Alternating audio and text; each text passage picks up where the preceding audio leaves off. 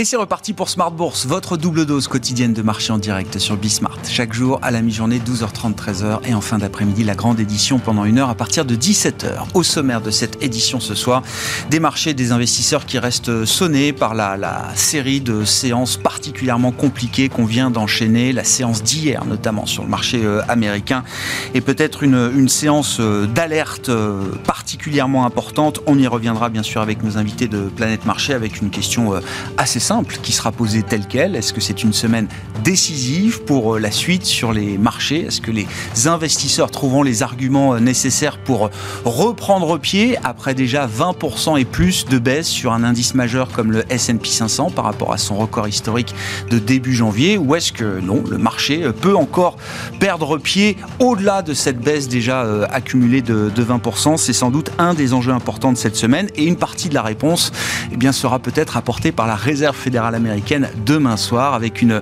décision qui devient très très ouverte. On pensait que Jérôme Powell avait bien balisé le calendrier pour ce meeting et le suivant avec deux hausses de 50 points de base depuis la publication de l'estimation d'inflation américaine pour le mois de mai vendredi dernier.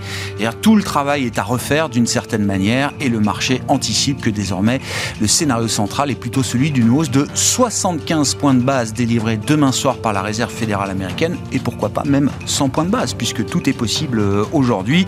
Voilà donc ce qui anime les marchés euh, en ce moment. On essaye de retrouver un peu nos esprits, mais la séance est encore négative en Europe ce soir. Vous aurez les infos clés dans un instant avec Alix Nguyen. Et puis dans le dernier quart d'heure, le quart d'heure thématique, on s'intéressera justement à l'essor de la gestion thématique ces dernières années. Un style de gestion qui prend de plus en plus de place dans les portefeuilles, dans les allocations d'actifs. Et c'est le directeur général de Thematics Asset Management, Mohamed Amor, qui sera avec nous en plateau à partir de 17h45.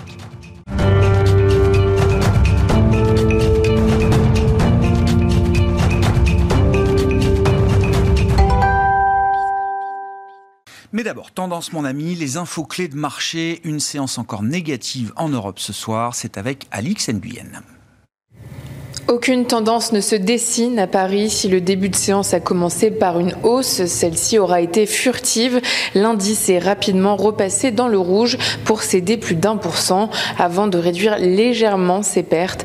La nervosité imprègne le marché alors qu'une accélération des resserrements monétaires de la part des banques centrales se profile. Pour rappel, la Fed entame aujourd'hui une réunion de deux jours de son comité de politique monétaire. Une hausse de 0,5 points de ses taux est attendue. Euh, les 0,75 points sont aussi envisagés euh, du fait d'une inflation persistante et de perspectives dégradées. Euh, sur le plan des indicateurs, le marché attendait cet après-midi aux États-Unis la publication des prix à la production. Ces derniers ont augmenté de 0,8% le mois dernier et de 10,8% sur un an. Hors alimentation et énergie, la hausse s'établit à 0,5% sur un mois et à 8,3% sur un an.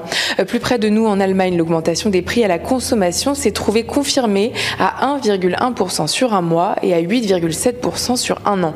On relève aussi une nouvelle sortie du côté de la BCE. Class Note, membre du conseil des gouverneurs de l'institution, s'est exprimée à l'occasion d'un entretien accordé au Monde. Ce dernier estime que la Banque centrale devra relever ses taux d'intérêt de plus de 25 points de base en septembre si les conditions n'évoluent pas. S'agissant des valeurs à suivre aujourd'hui, Atos annonce sa scission en deux sociétés distinctes, une décision stratégique qui conduira au départ du directeur général Rodolphe Belmer d'ici à fin septembre. Atos prévoit aussi de céder la totalité de sa participation dans Worldline d'environ 7 millions d'actions, euh, représentant autour de 2,5% du capital, dans le cadre d'un placement accéléré auprès d'investisseurs institutionnels avec effet immédiat. Air France KLM annonce avoir bouclé son augmentation de capital euh, de plus de 2 milliards d'euros, opération au sortir de laquelle le spécialiste mondial de la logistique CMA CGM détient 9% du capital du groupe de transport aérien. Et puis, euh, par opposition à la tendance, on remarque que Crédit Agricole, Société Générale et BNP Paribas avancent dans le vert, à l'image de l'indice stock 600 des banques. Ce dernier reverdit après une chute de près de 10% en 5 jours.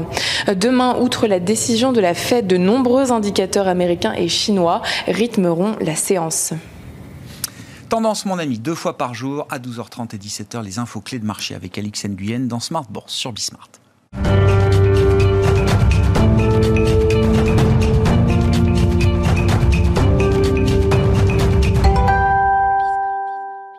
Trois invités avec nous chaque soir pour décrypter les mouvements agités de la planète marché. Cyriac Dayan est avec nous ce soir, gérant diversifié chez Sanso Yes. Bonsoir Cyriac. Bonsoir. Frédéric Rosier nous accompagne également, co-responsable de la gestion de portefeuille chez Mirabeau à Paris. Bonsoir Frédéric. Bonsoir. Merci d'être là et merci à Julien Nebenzal d'être avec nous également ce soir en plateau. Bonsoir Julien. Bonsoir Grégoire. Président de Futur IM, je le disais, la promesse est tenue. Euh, est-ce que c'est une semaine décisive pour savoir si les investisseurs sont capables de reprendre pied après déjà 20% de baisse hein, l'idée d'un bear market officiel pour le S&P 500 euh, Ou est-ce qu'on est désormais à un moment où on peut perdre encore plus pied sachant qu'on a une semaine d'échéance trimestrielle, donc peut-être des enjeux techniques, et puis euh, une échéance monétaire avec la Fed euh, demain soir. Visiblement, la séance d'hier à Wall Street mérite un peu d'attention peut-être pour évaluer la situation.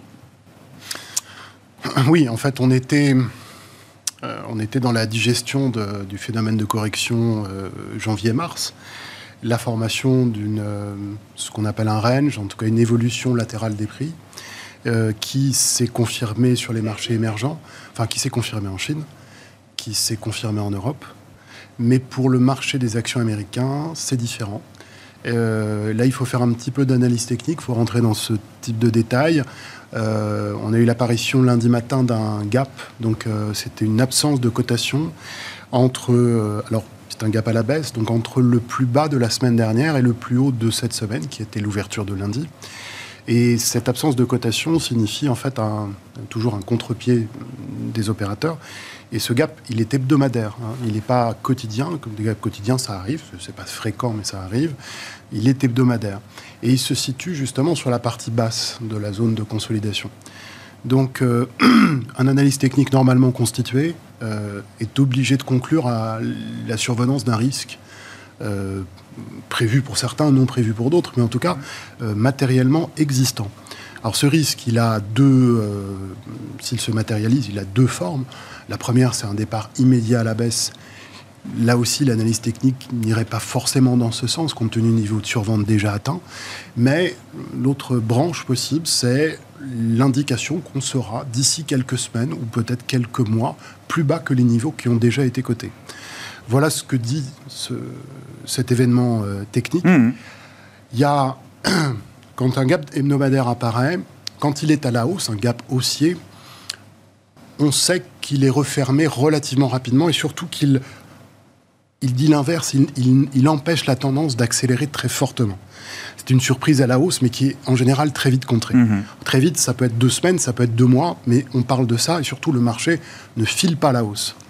Le gap baissier, c'est pas pareil, justement, d'où les deux branches que, j'évoquais. Mais un gap baissier, et c'est là que je vais donner donc la nuance, un gap baissier euh, en bas de consolidation, euh, lui, il peut être refermé mais il va falloir aller très vite. Alors, d'accord. Et je vais vous dire, je crois que la seule hypothèse pour ceux qui, ont envie d'être un peu haussiers dans ce schéma, en tout cas de ne pas avoir une vision sombre pour le trimestre à venir, faudrait le fermer cette semaine. Alors voilà, concret, oui, mais très bien. S'il est fermé cette semaine, on sera dans le cas d'un gap baissier de bas de consolidation. S'il n'est pas fermé, on n'aura pas la lecture du gap haussier, donc le gap peut rester ouvert et il peut mettre une pression sur le marché pour plusieurs semaines. D'accord. Donc soit on réagit très vite, semaine décisive, soit on va vivre avec un risque quoi d'une baisse supplémentaire de 5-10% euh, de potentiellement. La consolidation dont on sortirait par le bas dans cette hypothèse, c'est-à-dire 10% supplémentaire je, à l'épaisseur du trait. Hein. Oui, oui, non, mais ça donne un peu la, perspective et l'enjeu effectivement pour les marchés euh, cette semaine. Bon, Syriac, effectivement, alors euh, on va en venir gentiment à la politique monétaire et, et à la Fed, mais c'est vrai que on était resté fin mai sur l'idée d'une accalmie. On avait repris pied pendant quelques semaines. Le marché était un peu plus, euh, un peu plus constructif, on va dire. Les taux se, détendaient. Euh, tout le monde parlait du pic inflation euh, atteint, à confirmer aux États-Unis. Et c'est vrai que depuis vendredi, on a l'impression que tout a volé en éclats. On avait retrouvé un peu de visibilité sur le chemin de la Fed, 50 points de base, ok, c'était balisé pour cette semaine, pour le mois de juillet. Et puis là, pareil, à 24 heures de la décision, personne n'est incapable de dire ce qui sera décidé demain soir. Enfin, si, une hausse de taux, mais de combien De combien C'est ça la question. Euh, Tout est à refaire. Quoi. Bah, exactement. Finalement, il y a une forme de surréaction du marché quand même, parce qu'il faut avoir en tête que le CPI, cette inflation, qui est le chiffre le plus important. Normalement, dans un marché classique, c'est vraiment le taux de chômage, les NFP aux États-Unis, qui sont le principal euh, indicateur macroéconomique. Actuellement, ce n'est pas le cas, c'est vraiment l'inflation. Il faut avoir en tête qu'on a une inflation à 8,54, qui est redescendue à 8,27, qui remonte à 8,60 et on a des mouvements de marché de l'ordre de 10% sur des, des, mouvements de 0,2, 0,3 d'inflation. Oui, on va chercher la deuxième décimale, c'est ça, pour essayer d'y voir plus clair. Et on n'y voit pas vraiment bah plus clair, parce que finalement, il y a des, des, impacts extrêmement euh, précis. Par exemple, le prix des billets d'avion, ça peut paraître anecdotique, ça monte de 15 à 20% tous les mois aux États-Unis depuis 3 mois. Bon, ça, dans les modèles des, des économistes, ça n'existe pas, ou en tout cas, c'est pas c'est difficilement, euh, finalement, difficilement anticipable. Donc, dans ce contexte-là, de mon point de vue, on va être en fait data dépendante, mais x10 par rapport à ce hmm. qu'on connaît habituellement. Hmm. Et la Fed, elle est un peu dans la même situation. Donc, elle va certainement, enfin, clairement monter ses taux. 50 ou 75 BP, pour moi, en fait, aujourd'hui, c'est un peu un, détail, dans le sens où elle enverra un signal un peu plus agressif à 75, mais elle a pavé la voie sur 50 BP, donc elle a finalement aussi, d'une certaine manière, intérêt à garder sa crédibilité. Je pense qu'il y a quand même un élément dans ce monde un peu où tout était chahuté, dont on ne parle pas assez, c'est les points morts d'inflation. Ce sont les anticipations d'inflation de la part des investisseurs qui n'augmentent pas. Ils sont à 2,70, 2,80 alors que les taux montent, et donc c'est vraiment la partie réelle des taux qui montent, et ça c'est un petit peu technique, mais le point clé, c'est que les anticipations d'inflation ne progressent plus aux États-Unis. Mm. Et donc la Fed garde sa crédibilité. Donc dans ce monde où tout est un peu chahuté, je trouve qu'il y a un point un peu plus positif, c'est que finalement ces points morts d'inflation qui restent à 2,70 nous montrent qu'aujourd'hui la Fed n'est pas attaquée, j'ai envie de dire, sur le ce qui serait le plus euh, catastrophique, hein, euh, ce qui n'est plus attaqué sur, qui n'est pas attaqué en tout cas pour l'instant sur sa crédibilité. Mm. Après pour répondre à votre question, Moins 20, on price, finalement, moins 20 depuis le début de l'année aux États-Unis, on price un ralentissement de milieu de cycle. On y est. Donc voilà, bah, aujourd'hui, tout le monde est à peu près d'accord sur le fait que l'économie ralentit. Si on est dans un phénomène de récession, c'est-à-dire que la Fed est finalement obligée de relever beaucoup plus les taux, à ce moment-là, historiquement, alors c'est des ranges extrêmement larges, hein, mais en, moyenne, on se situe plutôt aux alentours de moins 40. Donc il y a de la place pour que ça baisse. Mais le scénario de récession, c'est quand même encore autre chose que ce qu'on vit aujourd'hui. Ouais, ouais, d'accord. Donc tout dépend effectivement de la matérialisation ou non d'une récession dans les prochains mois ou les prochains trimestres. Oui, donc une dépendance aux données, euh, inflation et euh, d'activité qui va être euh, particulièrement renforcée ces, prochains jours, ces prochaines semaines, ces, prochains mois. Quelle analyse vous faites de la situation, Frédéric Et bah, oui, la question pour la Fed, qu'est-ce qui rendrait la Fed plus crédible demain soir? Est-ce que c'est 50 BP Est-ce que c'est 75 Est-ce que c'est 100 on lui reproche d'être euh, bien d'être en retard sur l'inflation. Et euh, et le geste qui va être annoncé demain, euh, c'est redonner du crédit finalement à la Fed par rapport à la gestion de l'inflation. Alors je vais revenir sur les chiffres d'inflation. Il y a des choses assez intéressantes parce que, alors effectivement, il y a des rapages euh, transport, notamment euh, les produits, tous les dérivés pétroliers. Il y a certains composantes qui commencent à, bloquer les biens et, et, un fait relativement important. Je ne sais pas si vous avez noté, notamment sur les publications de distributeurs, des Target, Walmart et tout ça on a eu un phénomène où les stocks étaient vides. Hmm. On, a arrivé, on avait du mal à achalander euh, les, vitrines. À, l'inverse, c'est-à-dire qu'aujourd'hui, on est en surstock.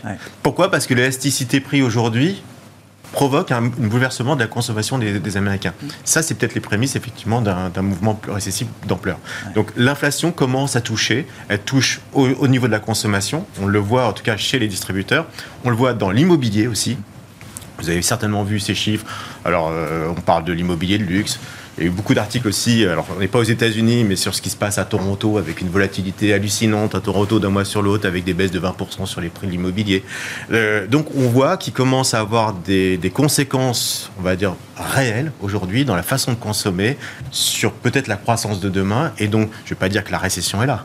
Mais en tout cas, il y a les prémices d'une. Il y a des arbitrages déjà très forts. Ouais, il commence à avoir des arbitrages dans la consommation euh, des agents économiques. Donc attention à ça, parce qu'effectivement, il faut maîtriser cette, cette inflation au risque d'avoir un dérapage peut-être beaucoup plus important de l'économie. On se rappelle la dernière publication du PIB américain, qu'on nous, on nous a expliqué que c'était un problème d'export-import il y a peut-être des, choses beaucoup plus importantes, effectivement, à voir dans, ces chiffres-là. Et, si on prend le sujet justement par l'angle de la consommation et du consommateur euh, américain, euh, quel type d'activité, quel type de biens, quel type de services sont les plus en risque euh, aujourd'hui? Parce qu'à la pompe, il faut payer quand même 5 dollars en moyenne désormais pour faire son, son plein, enfin le gallon aux États-Unis. Et là, de ce point de vue-là, la demande, elle est encore très solide, trop solide même peut-être pour... Bien sûr, bien sûr, alors on voit par exemple, il y a des, mouvements assez forts sur le loisir, euh, parce que ça peut être aussi un poste qu'on coupe.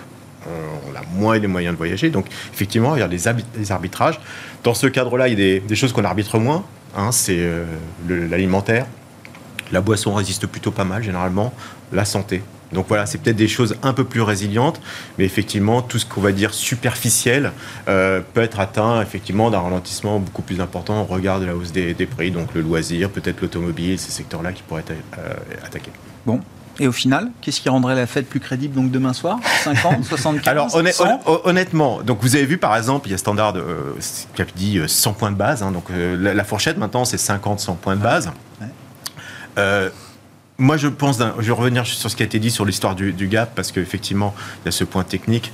Il y a des facteurs techniques qui supposent aussi que le marché peut avoir une élasticité et un rebond, oui. quelle que soit l'information de la Fed. ah. je, donnerai donc bien sûr les, clôtures. Il faudrait, il faudrait, deux mondes parallèles pour euh, valider, la, valider la théorie. Oui, mais après, après c'est comment on fait. Pas que fasse la Fed mercredi soir. Ouais. Si le marché a envie de monter, il monte. Ouais, je pense aussi. Je pense honnêtement, euh, bien sûr, sauf si elle fait 100 points de base ou zéro, ah ce qui n'est pas le bah. cas a priori. Bon, euh, mais il y a des facteurs techniques. On est effectivement en survente. Il y a des facteurs sur la volatilité, ce qu'on appelle le SCU, c'est-à-dire que les options de vente euh, sont surachetées, sont très chères aujourd'hui. On commence à avoir un retournement sur ces, ces, ces, métriques. Euh, on a effectivement des aspects techniques, bon, les MACD, tout ça, c'est très technique, mais qui laisse supposer qu'on puisse avoir un, rebond. Les CTA aussi, donc ce sont les hedge funds et autres, qui sont très short. Suiveurs de tendance. Hein, Suiveurs de tendance. Donc les shorts sont relativement hauts par rapport au niveau actuel, donc ils gagnent énormément. Et l'hypothèse qu'on commence à se déleverager après un gain de 20%, pour eux c'est un gain de 20%, c'est historiquement ce qu'on observe. Donc on peut avoir juste un mouvement technique de rachat de, de positions short, deleveraging, et de deleveraging aussi sur la volatilité. Donc voilà, qui pourrait expliquer un rebond. Attention, ça peut dire qu'on casse une tendance baissière. Hein. Ça peut dire qu'on est sur un, petit rallye de, de boule, boule euh, bear rallye. De bear market. Euh, c'est plus, c'est plus. Attention, pour, l'instant, c'est pas. Voilà. Donc, euh, et effectivement, ce, gap, après, en hebdomadaire, si, si on ouvre à plus, plus 3 ou plus 4, là, c'est qu'on intéressant. Mais d'une certaine manière, vous dites que soit 50 ou 75 je, je pense qu'on n'est pas loin, on n'est pas loin d'un petit mouvement technique de reprise. On est très survendu sur beaucoup de valeurs.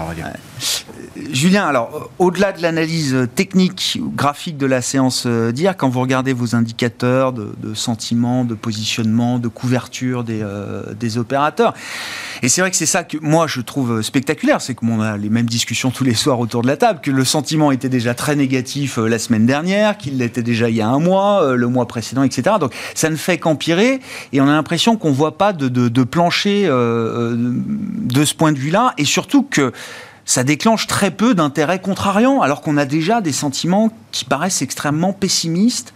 On a une décollecte qui est quand même déjà euh, très négatif, hein, des flux qui sont très négatifs, etc. etc. Est-ce que ça permet quand même de, limiter le risque d'un scénario de, panique complète, de voir des opérateurs déjà aussi négatifs? Alors, dans le travail que je, mène, il y a euh, d'abord celui du cycle et ensuite la partie du sentiment pour savoir comment le cycle va être euh, géré en fait par la collectivité euh, euh, qui est le marché financier. Alors si on se concentre juste sur le sentiment, je, poserais en fait que les données économiques sur trois mois, pour moi, sont globalement inchangées. Alors je, je reconnais que l'inflation peut être un peu plus élevée ici ou là, mais on parlait de chiffres après la virgule. Donc ce qui peut être déçu, c'est des anticipations de baisse de cette inflation, mais c'était quand même assez peu probable. Que ça se tasse progressivement dans l'année, c'est assez probable, mais que ça apparaisse rapidement, ça ne l'est pas.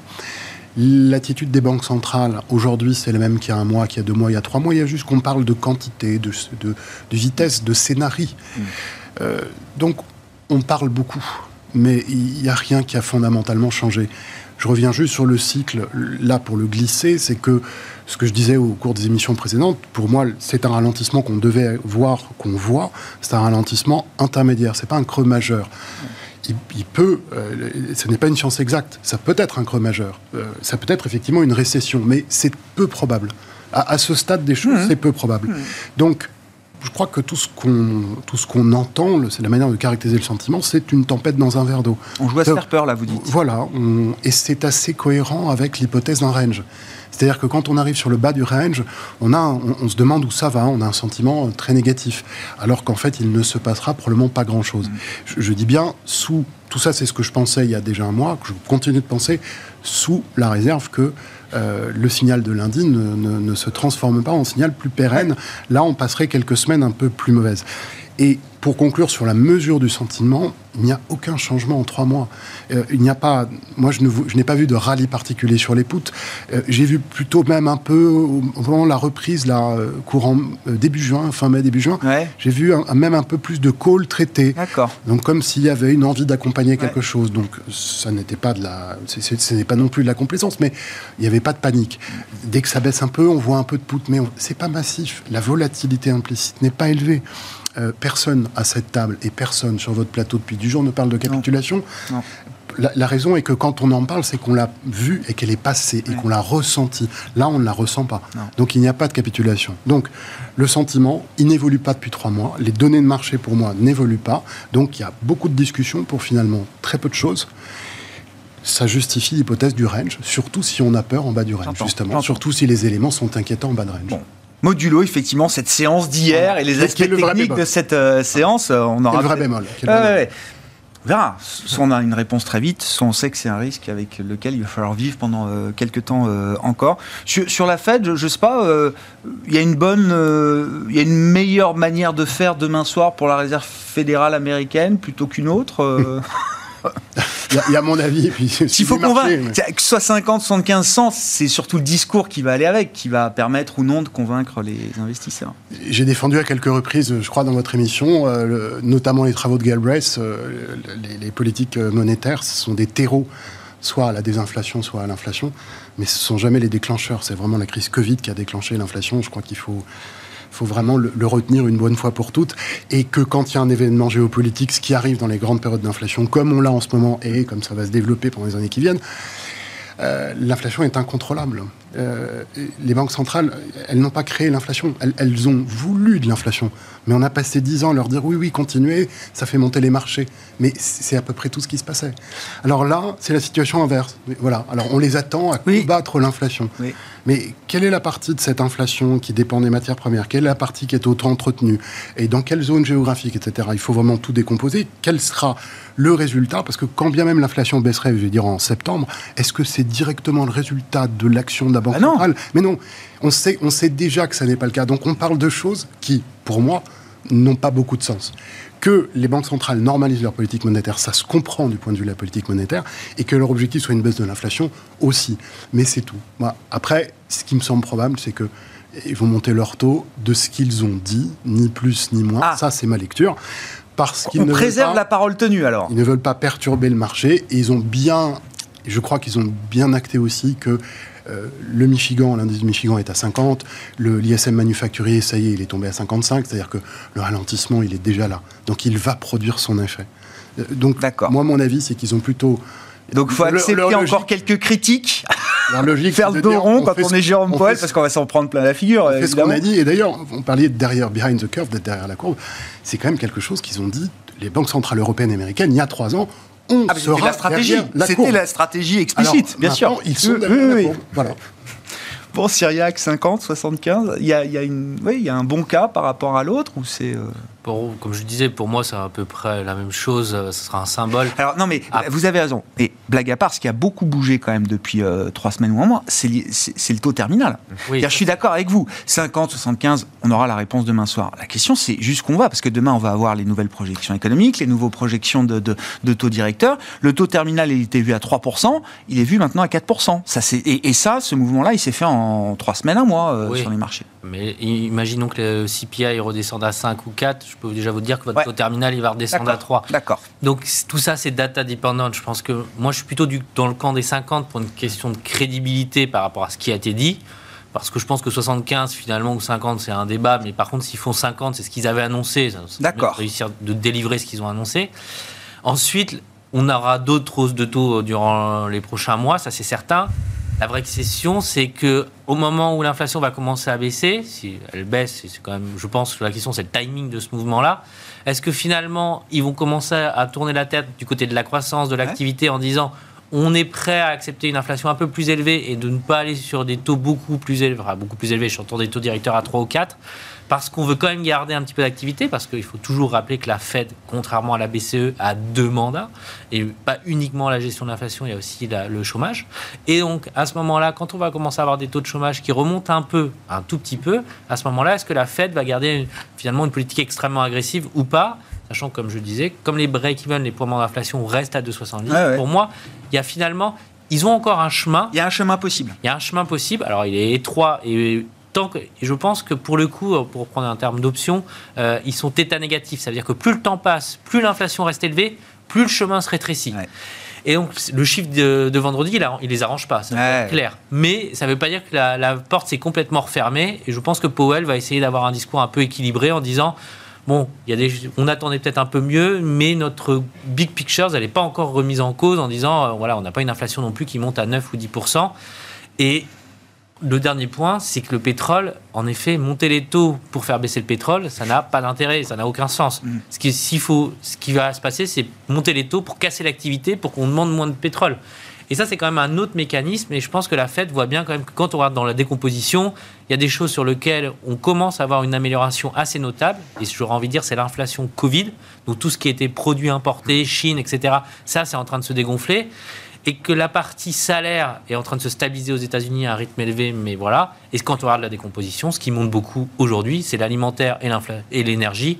Et là-dessus, c'est pas parce que vous montez vos taux que dans deux mois, euh, ça va baisser. Vous dites que c'est pas le moment pour la fête de craquer. De craquer dans le sens, euh, je fais du 75, du 100 BP, euh, je, je, suis ce que le marché me demande. quoi. C'est pas le moment pour la fête de, Moi, de craquer de ce point de vue-là. je considère qu'elle n'a pas besoin aujourd'hui, elle n'a pas nécessité de craquer parce que comme je disais, on est sur une inflation qui a autour de 8,5 depuis 3 mois. On n'est pas sur elle n'explose plus, elle baisse pas, mais elle n'explose plus. Hmm. Et donc craquer maintenant, ça veut dire que si l'inflation, elle continue à monter une fois qu'on est monté de 75 ou 100 BP, on a quoi comme cartouche? Et la Fed, elle est déjà dans ces coups-là d'avance. Est-ce que euh, le, point, ça permet de parler du marché, ils appellent ça les conditions financières, mais euh, on a vu les spreads de crédit quand même atteignent des, niveaux assez euh, importants. Le dollar reste toujours très très fort, très élevé. Bon, il y a la baisse des marchés actions, des cryptos, etc. Mais le, crédit, et puis l'immobilier, hein, vous en avez parlé, mais le crédit, c'est quand même un marché très important parce que là, on touche au coût de financement direct des, entreprises et leur capacité à survivre, se refinancer ou au contraire à être euh, zombifiées. Donc, euh,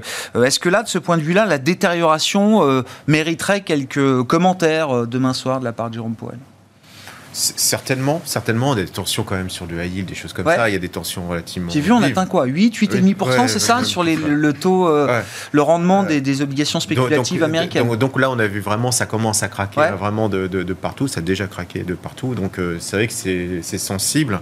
Donc il faut être extrêmement vigilant par rapport à ça. C'est aussi le cas en Europe aussi. Euh, on parlait tout à l'heure des, politiques des banques centrales, on n'a pas parlé des bilans aussi, hein, parce que c'est aussi quelque chose qu'il faut maîtriser. Euh, si on revient à la BCE, donc vous savez l'histoire des APP et compagnie, il y a quand même énormément d'entreprises. Des programmes d'achat d'actifs. voilà, sous plusieurs formes. Mais euh, il y a beaucoup de sociétés aujourd'hui qui se refinancent auprès de la BCE sous des conditions de notation et autres. et donc, effectivement, il ne faut pas gripper non plus ce, ce, mécanisme de financement des entreprises qui, contre ces débits de trésorerie, récupère du cash attention quand même, parce que hmm. lorsque vous réduisez votre bilan et vous réduisez ce genre d'actifs à l'achat, vous restreignez plutôt ces genres d'actifs, vous avez une possibilité que ça se grippe un petit peu. Donc euh, oui, il faut être extrêmement vigilant et, au-delà de ça, il faut vraiment parler aussi, euh, parce qu'on a parlé que des taux, mais je pense que derrière toutes les politiques de restriction du, euh, du bilan de la Fed et de la BCE aussi sont relativement importants et à mon avis ont un enjeu majeur dans les prochains, dans les prochains mois.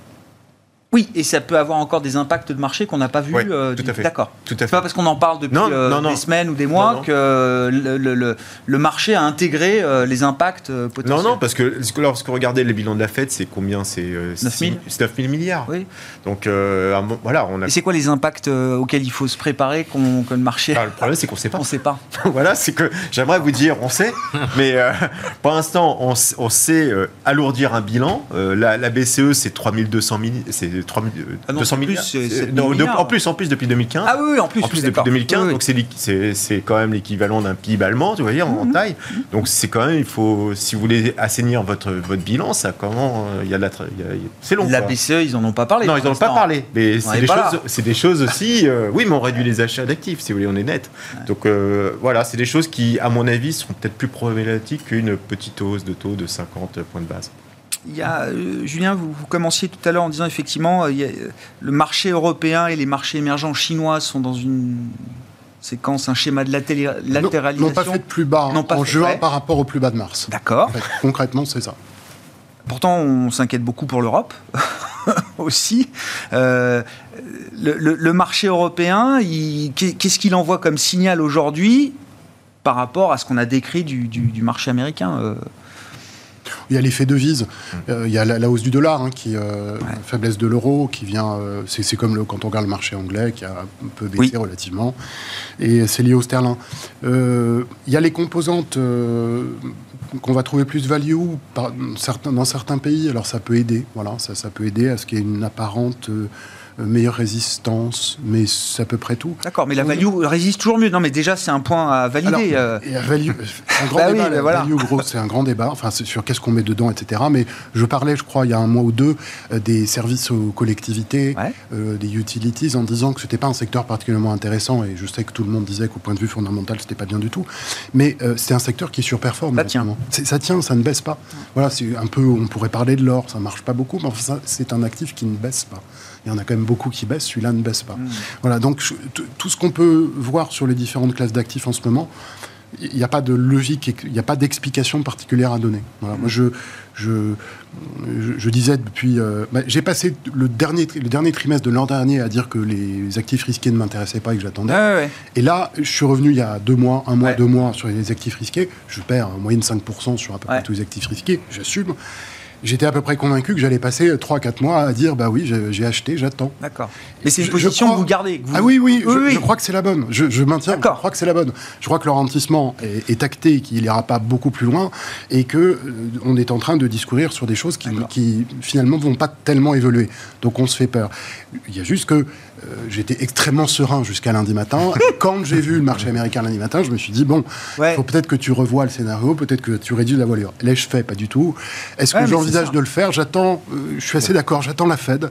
J'attends de voir ce qui se passe parce que tout ça à 1-2%, ça m'est un peu égal. Euh, je- je maintiens que l'allocation, en ce moment, la bonne, c'est celle d'avoir des actifs risqués. Donc d'avoir des actions et des obligations. Je, je pense que c'est bien. Je raisonne sur la fin d'année, sur même le Oui, courant de l'année oui. Donc je raisonne pas du Oui. tout sur euh, les semaines qui viennent. Voilà. Ouais.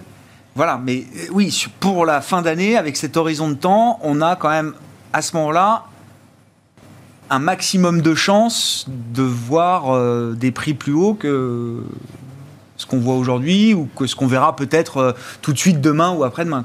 Disons qu'il y a des moments où prendre le risque, je, je- je ne le vois pas l'intérêt. Parce qu'il y a beaucoup plus de, Ouais. de possibilités de downside que d'upside. C'est exactement le deuxième, Là, le, deuxième reward, semestre l'an- de l'an dernier. Ah ouais. Là, c'est l'inverse. Je, je- je D'accord. constate que on peut perdre 5%, peut-être 15%, peut-être 10%, mais je pense que cette volatilité est acceptable par rapport à ce qui est possible euh, ensuite, puisqu'on est dans un En cycle de termes de normalisation. ensuite. Ouais. On est dans un cycle de normalisation de la politique monétaire. Euh, on est dans un cycle de première poussée d'inflation. La véritable inflation, je, je l'ai je l'ai déjà dit, je le pense, elle est pour dans 2-3 ans, quand la situation géopolitique s'aggravera beaucoup plus. Euh, le cycle aujourd'hui ne nous dit pas que la catastrophe est là. Voilà. Euh, sur la zone euro, euh, Cyriac, vos commentaires avec euh, la question des spreads, quand même, visiblement, c'est le sujet dont on parle beaucoup depuis euh, quelques jours, notamment depuis la réunion de la BCE la semaine dernière. Est-ce qu'on est, qu'on est en train de voir se mettre en place les éléments qui conduiraient à une nouvelle phase de crise souveraine en Europe? Oui, clairement. La réponse est assez Ouais. évidente. hein. C'est-à-dire que les spreads s'écartent. C'est pas l'Italie en tête. Pour le coup, ça a noté euh, la Grèce. Les spreads se sont écartés un tout petit peu moins. Portugal, Espagne derrière. Mais bon, tout ça, ça s'écarte plus que l'OAT, enfin que la- les taux français, par rapport au Bund, qui est donc les taux allemands qui font référence. Donc ça s'écarte. Euh, je pense qu'il y a un problème en absolu, c'est-à-dire que ça s'écarte, mais c'est pas, on n'est pas sur un écartement de 500 BP, enfin de 5% pour l'instant. Ça reste quand même, on est sur 200, donc 200 BP, 2%. Ça reste acceptable, sauf qu'en absolu, comme les taux allemands montent et que vos spreads s'écartent, on retrouve le taux italien à 4%. Ouais. Alors, à très court terme, euh, bah, finalement, se refinancer à 4% vu le stock de dette, c'est pas un, problème. Par contre, si ça continue et que ça dure, ça va devenir un sujet. Et surtout, c'est la transmission des, politiques monétaires qui est, en question quand vous avez des taux qui sont aussi différents. Et je trouve que la, position de Madame Lagarde était un peu étonnante. Hein. C'est un euphémisme euh, jeudi, puisqu'en fait, elle nous a demandé de croire à sa bonne parole, mais sans, sans donner au marché des, actes ou des annonces claires sur la manière dont elle comptait acter. Même ils refusent. Ça fait partie de leur, euh, dans leur discours, de leur stratégie, de dire non, on ne veut pas dévoiler un quelconque euh, arsenal anti-fragmentation, estimant que pour l'instant, on n'a pas besoin de le faire. Alors voilà, la question c'est à, combien à quel niveau de spread ils estiment qu'il faut intervenir ou qu'il faut annoncer des choses. Bah, finalement, c'est un jeu dangereux parce qu'on va, le marché va, le tester, va les tester jusqu'à ce qu'il y ait une action du côté de, la, de Mme Lagarde, enfin de la BCE. Je pense que la grosse différence avec 2011, c'est que quand, ou finalement 2011, 2012 jusqu'à 2015, quand la BCE a sorti l'artillerie lourde, les taux, euh, l'inflation était à zéro, voire négative. Donc il y avait finalement, on pouvait créer de la monnaie, on pouvait annoncer ce qu'on voulait, ça ne changeait rien.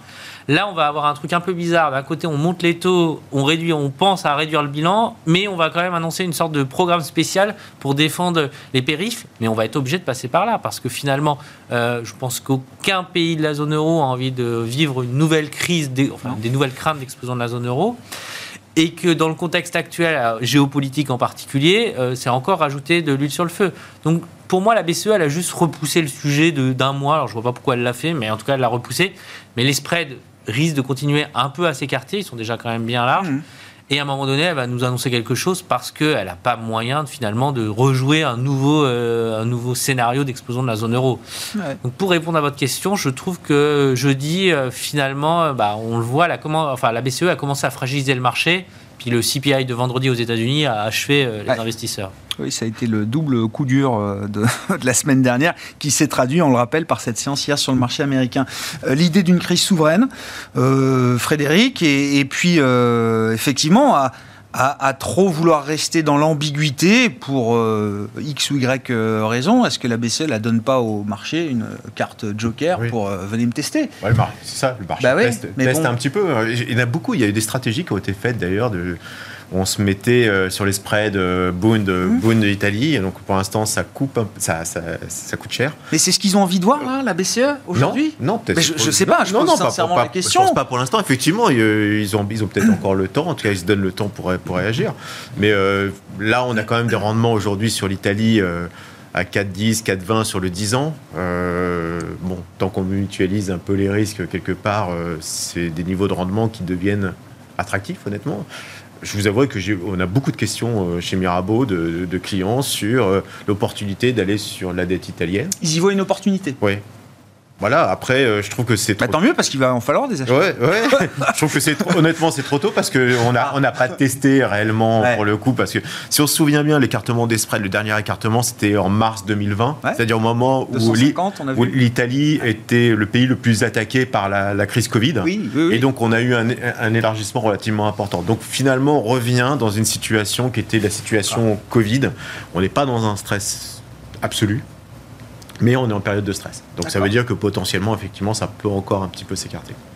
D'accord. Oui, donc la réponse aux clients, c'est pas de précipitation, pas, d'urgence, euh, pas d'urgence de, ce point de vue-là.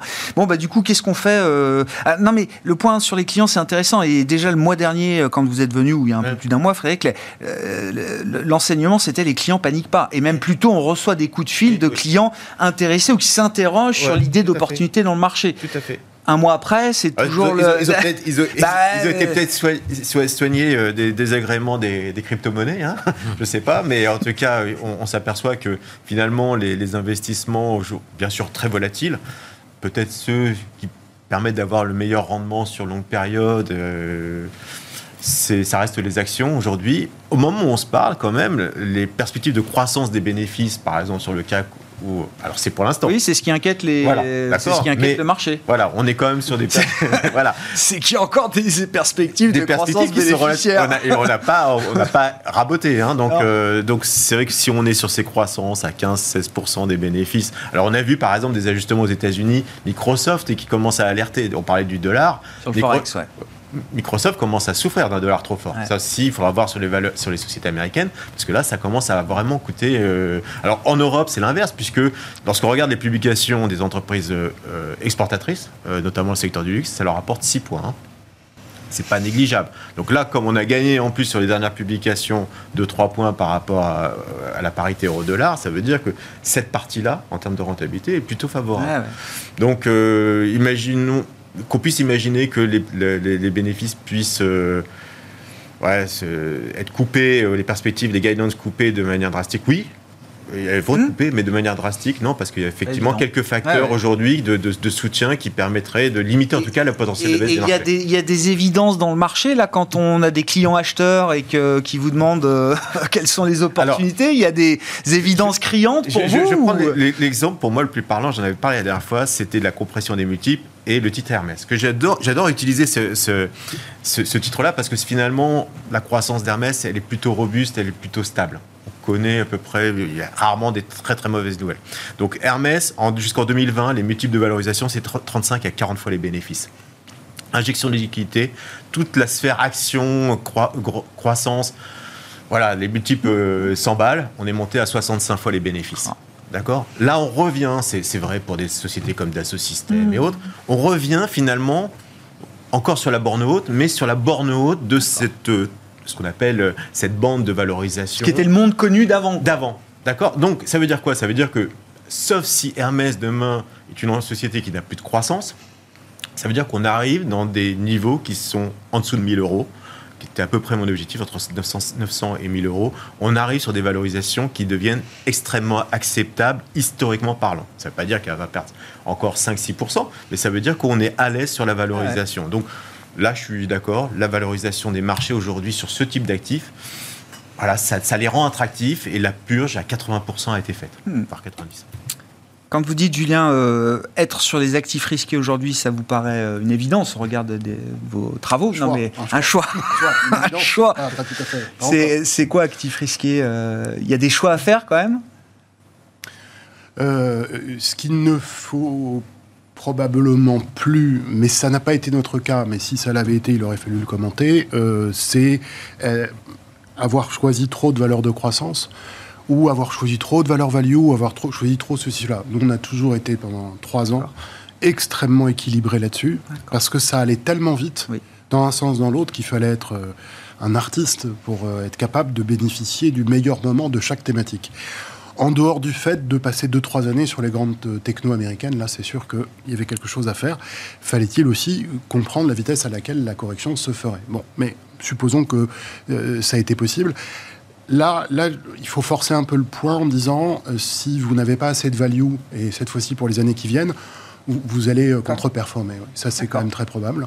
Euh, on n'a pas fait. Ça, c'est une conviction qui s'est forgée au fur et à mesure. je viens, mais c'est un point on en A parlé, hein. On en a parlé oui, oui, oui. dernier, enfin, plusieurs reprises depuis un an. Mais oui. Et, là, la conclusion, elle est de plus en plus ferme pour voilà, Maintenant, les choses sont, sont, rentrées dans le dur, en fait. Sont, les, les, axes ont déjà été tracés par les marchés là-dessus.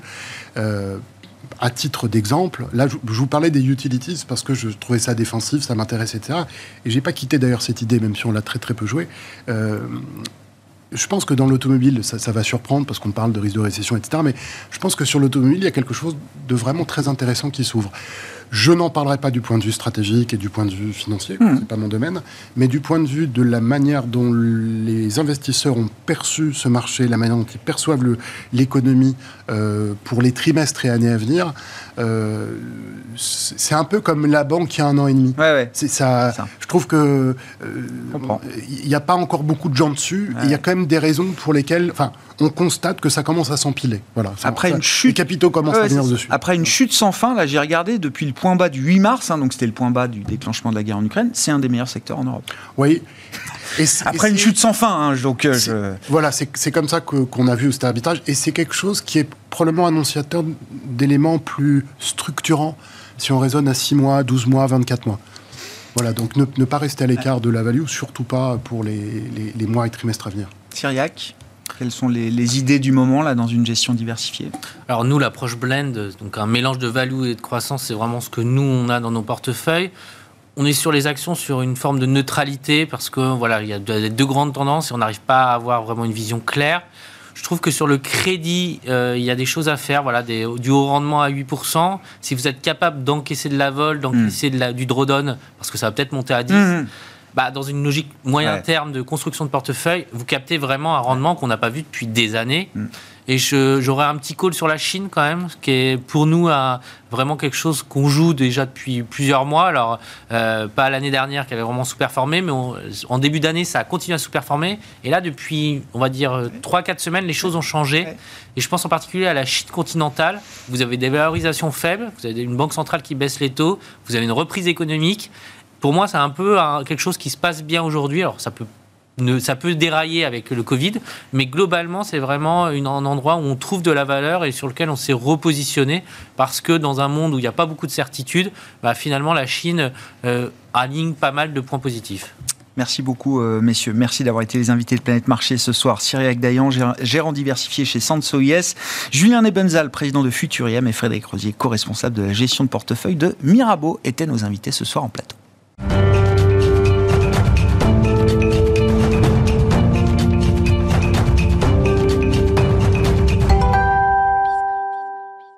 Dernier quart d'heure de Smart Bourse, chaque soir, c'est le quart d'heure thématique. Le thème ce soir, c'est justement celui de la gestion thématique. L'essor de la gestion thématique et la place stratégique que représente aujourd'hui la gestion thématique quand on parle investissement et allocation d'actifs. Mohamed Amor est avec nous euh, en plateau, le directeur général de Thematics Asset Management. Bonsoir Mohamed. Bonsoir Grégoire. Vous avez été, je crois, le, premier invité de, du lancement de l'émission euh, Smart Bourse. Alors c'était pas c'était pas tout à fait il y a trois ans. Vous vous fêtez vos trois ans aujourd'hui euh, chez Thematics Asset Management. Je crois que la date officielle c'est le mois de mars. Hein, Exactement. On a passé quelques semaines. Un peu plus de un peu plus de trois ans. L'idée c'était de bah, nous raconter ce qui s'est passé pour vous en trois ans rapidement et puis surtout de nous expliquer ce qui va se passer dans les trois ans qui viennent, euh, Mohamed. Eh ben, écoutez, avec joie, Grégoire. Bah, ça a été trois années remplies. Hein. Déjà, si on commence par un petit peu l'actualité et le contexte de marché, on a connu trois années très riches. 2019, une année avec des marchés haussiers, il a fallu surperformer et, euh, délivrer euh, du rendement euh, supérieur à ce que donnait le marché à nos clients. 2020 avec une année et un contexte totalement inédit, toute cette séquence sanitaire. 2021, une rotation du marché qui est plutôt allée vers la valeur cyclique que les valeurs de croissance. Et 2022, ce qu'on est en train de voir. Prometteuse. exactement. Avec un contexte macroéconomique qui est en train de changer, les taux qui, qui augmentent, l'inflation. Ça a été trois années très riches. Ça a été trois années, en tout cas, nous, on l'a vécu en tant qu'entrepreneur comme euh, des très belles années. C'est des années euh, pendant lesquelles euh, nos clients nous ont fait confiance. On est passé de l'argent, du capital d'amorçage qui nous avait été fourni par notre partenaire Natexis Investment Manager, à peu près 150 millions d'euros, à un peu plus de 4 milliards d'actifs sous gestion mmh. fin décembre de l'année dernière. Euh, on en parlera maintenant, euh, on pourra reparler, refaire une actualisation avec euh, le contexte de marché, mais on est passé de 150 millions à 4 milliards, de 6 personnes à une vingtaine de personnes, 21 personnes précisément, dont 15 qui sont dédiées à l'investissement. On est passé de 4 stratégies qu'on avait lancées, le fonds sur l'eau, la sécurité, l'intelligence artificielle et la robotique, l'économie de l'abonnement, à maintenant 6 stratégies, et surtout une reconnaissance de la part du marché, des fonds qui ont été labellisés, labellisés ISR pour la plupart, la majorité de la gamme qui est SFDR 8 ou 9. Et euh, donc on est, on est ravis de, ce qu'on a pu délivrer jusqu'aujourd'hui pour nos clients et on compte bien continuer à le faire. C'est quoi la feuille de route justement pour les prochaines années, euh, Mohamed? Et votre histoire, celle de Thématique SAM, pure player de la gestion thématique. Qu'est-ce que ça nous dit de la place que prend la gestion thématique aujourd'hui dans le monde de l'investissement euh, au sens large? Est-ce que le succès de thématique, c'est thématique spécifique, sans doute en partie, en grande partie, évidemment, la qualité des équipes, etc. Euh, bien sûr, mais il y a aussi derrière l'idée que la gestion thématique, et ça vous le, racontez, vous l'expliquez très bien, Moed, est en train de prendre une place de plus en plus stratégique et structurelle même dans notre manière d'investir et de construire nos portefeuilles Significatif. Bah, sur le premier volet, peut-être, de la question, euh, Grégoire, les trois prochaines années, qu'est-ce qu'on qu'est-ce qu'on va faire? Bah, Nous, on est on est une société, même si les équipes ont plus de 10 ans d'expérience dans la gestion thématique, on a créé Thématique il y a 3 ans. Donc, les trois prochaines années, on va continuer de consolider, consolider nos fondations, consolider ce qu'on a pu créer jusqu'aujourd'hui, consolider la relation de confiance qu'on a tissée avec euh, nos clients et surtout conserver et renforcer ce qui a fait, je pense, le succès de ces trois premières années, les succès de ce démarrage et le fait qu'on ait des fondations solides, c'est notre, à la fois notre agilité, une toute petite boutique, on est 20, et la robustesse, parce qu'on est adossé à un des meilleurs acteurs sur le marché pour faire ce qu'on a réalisé, à Natexis Investment Manager. Et là, on arrive à, à, à mixer deux choses, l'agilité et la robustesse. Donc ça, on va continuer de le faire. Ça, c'est le modèle affilié de Natix ICM qui est incroyable qui, euh, profite euh, exactement pleinement. Bah pleinement. Vous arrivez, on est arrivé nous aujourd'hui, on avait l'expertise, un savoir-faire, euh, on savait gérer, on savait présenter nos produits et ils nous ont permis d'aller très vite. Ils nous ont permis d'aller très vite et ils savent parler à des entrepreneurs, ils savent bien le faire et c'est un bon catalyseur. Ça, c'est le premier point. Donc consolider ce qu'on a créé et continuer à faire nos preuves. Le deuxième, ça va être d'augmenter aujourd'hui un travail d'expansion, d'augmenter un, euh, la clientèle qu'on a aujourd'hui, ceux qui nous ont fait confiance dès le début, dès le premier jour, dès la première semaine de référencement, c'est les conseillers en gestion de patrimoine indépendants, les banquiers privés et euh, les dernières personnes avant le consommateur final. Ils n'ont pas attendu les trois années de track record. Mm. Ils sont venus tout de suite nous faire confiance, nous donner les avoirs de leurs clients pour les gérer, les déposer chez nous. Aujourd'hui, avec trois ans de track record sur euh, plus de la moitié de la gamme, quatre fonds, on a une clientèle institutionnelle qui vient vers nous une clientèle dite grossiste, les wholesale, qui vont, les fonds de fonds, les multigérants, qui viennent nous voir de plus en plus, qui font des due diligence. On a un track record solide sur les trois premières années de thématiques, malgré les configurations de marché. Donc aujourd'hui, on nouvelle typologie de clients et de marché qui s'ouvre pour vous là et après ces trois ans. Exactement, une nouvelle typologie de clients, de plus en plus institutionnels, de plus en plus euh, d'acteurs qui sont euh, plus sophistiqués dans leur, euh, dans leur rachat de solutions d'investissement mmh. pour leurs clients et leur construction euh, de, de portefeuille, et une expansion géographique. Aujourd'hui, nous, on a beaucoup travaillé en Europe francophone, en Europe de manière générale, et là, on voit des vraies poches de croissance de la gestion thématique en Asie, en Amérique du Nord et au Moyen-Orient où, ça, ça, accélère de plus en plus. Le fait, ça va être très intéressant de regarder comment les, enfin, les institutionnels vous regardent, vous l'avez expliqué euh, Mohamed, mais ça veut dire que la gestion thématique, c'est pas juste un truc pour le retail. Exactement. Et, d'ailleurs, la place dans le retail a totalement changé. Et quand j'ai découvert la gestion thématique il y a un peu moins de 10 ans, c'était satellite. On constituait un portefeuille, on en mettait 4-5%. Aujourd'hui, l'investisseur a totalement changé. Il veut comprendre, il veut donner du sens, et on le voit, nous, depuis le début de l'année, le marché perd 20%. Qu'est-ce qu'on a fait? Est-ce qu'on a beaucoup décollecté? Est-ce qu'on a beaucoup collecté? On a beaucoup collecté, un peu moins de 800 hmm. millions depuis le début de l'année. Et surtout, on a vu une résilience des gens parce qu'ils comprennent ce dans quoi ils ont investi. Ils y croient et ils le gardent. Oui, un institut, un institut, il comprend. Il n'a pas besoin de la. Enfin, ce que je veux dire, c'est que c'est ça qui est intéressant, c'est que je trouve l'argument thématique, c'était de dire ça, ça vous permet de comprendre ça vous permet de donner du sens, de savoir exactement sur quelle thématique vous êtes positionné, celle qui vous convient, celle que vous préférez, etc. Ça. simplifie, j'allais dire, la relation entre le conseiller et son client euh, particulier. Et, pour l'institutionnel euh, L'institut, il comprend tout ça. Il n'a pas besoin qu'on lui explique. Il avait besoin de trois années de track record et d'un actif minimum pour regarder. Mais c'est pour eux aussi, c'est une gestion qui devient euh, une gestion stratégique. Qui fait du sens totalement, parce que l'institutionnel, qu'est-ce qu'il va regarder? Il va regarder notre capacité à capturer de la croissance. Comme on l'appelle chez nous, de la croissance séculaire, de la mmh. croissance structurelle de long terme. Il va regarder ça après, il va regarder une chose en bon technicien, c'est comment on construit notre performance. Et là, il va voir qu'on n'a pas de contraintes. Pas de contraintes géographiques, pas de contraintes sectorielles, pas de contraintes capitalistiques. On va regarder tout type de société, où qu'elle soit, et dans, tous les secteurs. Donc pour eux, c'est aussi beaucoup d'air frais, parce qu'ils sont habitués à une gestion un peu plus traditionnelle, où on leur présente les choses de manière sectorielle ou capitalistique. Là, on vient les voir, on leur propose une vision de long terme, une croissance de long terme, et on continue. Est-ce qu'on peut euh, imaginer, et c'est toujours la question euh, que je vous pose, euh, Mohamed, mais jusqu'où on peut développer des thématiques dans le sens où vous l'entendez. C'est-à-dire, c'est pas un investissement euh, sectoriel, c'est pas un investissement euh, géographique, une vraie thématique séculaire. Elle doit cocher quelques grandes cases, d'être euh, globale, multisectorielle, séculaire, bien sûr, etc. Vous êtes déjà à 5 cinq, thématiques, hein, c'est ça? C'est ça, 6. 6 thématiques. L'eau, la sécurité, l'intelligence artificielle, la robotique, l'économie de l'abonnement. Et le consommateur global. Le la consommation globale et le bien-être. Et le bien-être jusqu'où euh, on peut développer le, le, périmètre des thématiques? C'est un travail qu'on mène tous les jours, Grégoire. On a un atelier qui est dédié qu'à cela, avec toutes les équipes, pour faire un bébé, pour faire euh, une stratégie qu'on met à disposition de nos clients, c'est 18 mois.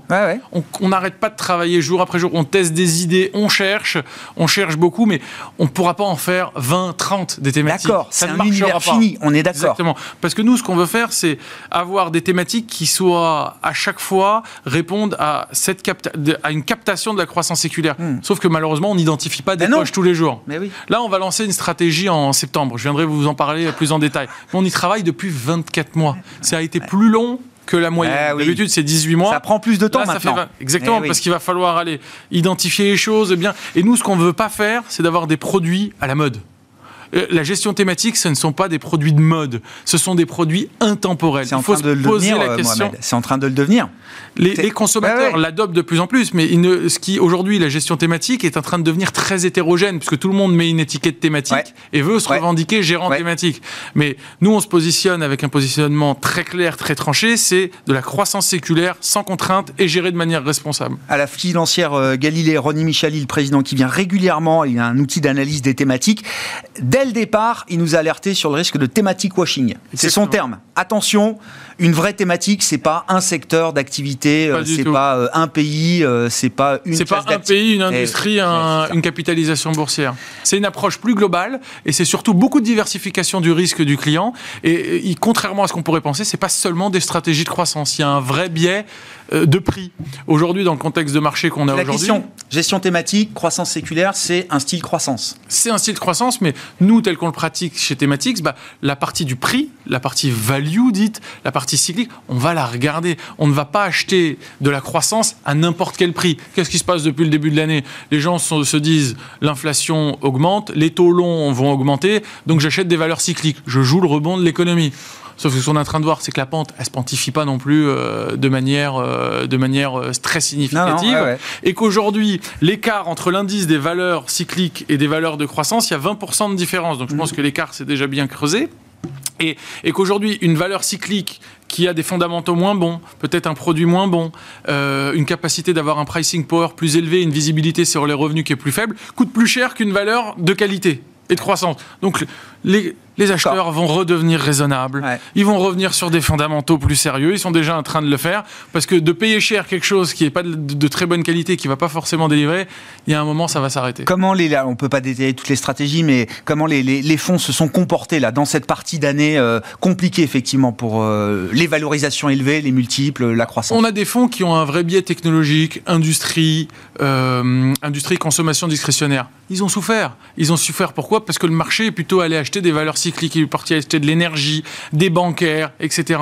On a un fonds qui s'est détaché de tout ça, qui est le fonds sur l'eau, le Thematics Water, Bien sûr. qui lui a une vraie, là aussi, composante un peu plus élevée, euh, sur, euh, qui est plus cyclique, euh, sur, liée à l'industrie, au business de l'eau, etc.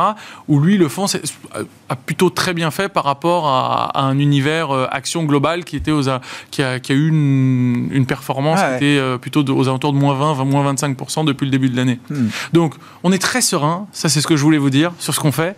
Il y a beaucoup d'opportunités parce que les valorisations deviennent acceptables. Il y a beaucoup de choses qu'on regardait avec beaucoup d'envie mais qui coûtaient trop cher. C'était sur le rayon mais le prix ne nous convenait pas. Donc on les achète parce qu'on connaît le management, on connaît le produit, on connaît l'univers concurrentiel, on connaît le risque ESG, il est bien coté. Donc là pour nous ça a été le grand défi depuis le début de l'année, c'est de conserver la structure des portefeuilles ne pas les déformer, continuer à avoir des portefeuilles thématiques tels qu'on les a définis, ça. en gérant le risque de manière très soutenue pour nos clients. Mais pas dévoyer la, la stratégie de départ et la thématique sur laquelle la thématique reste la même. Ah ce qu'on va on va procéder à des ajustements pour avoir un risque qui soit le, qui soit le mieux géré possible. Bon, Rendez-vous en septembre alors pour la septième euh, thématique, avec la septième stratégie avec de joie, Grégoire. Asset Management. Merci beaucoup. Mohamed Amor qui est avec Merci nous, à vous. directeur général de Thematics Asset Management, invité du quart d'heure thématique de Smart Bourse ce soir.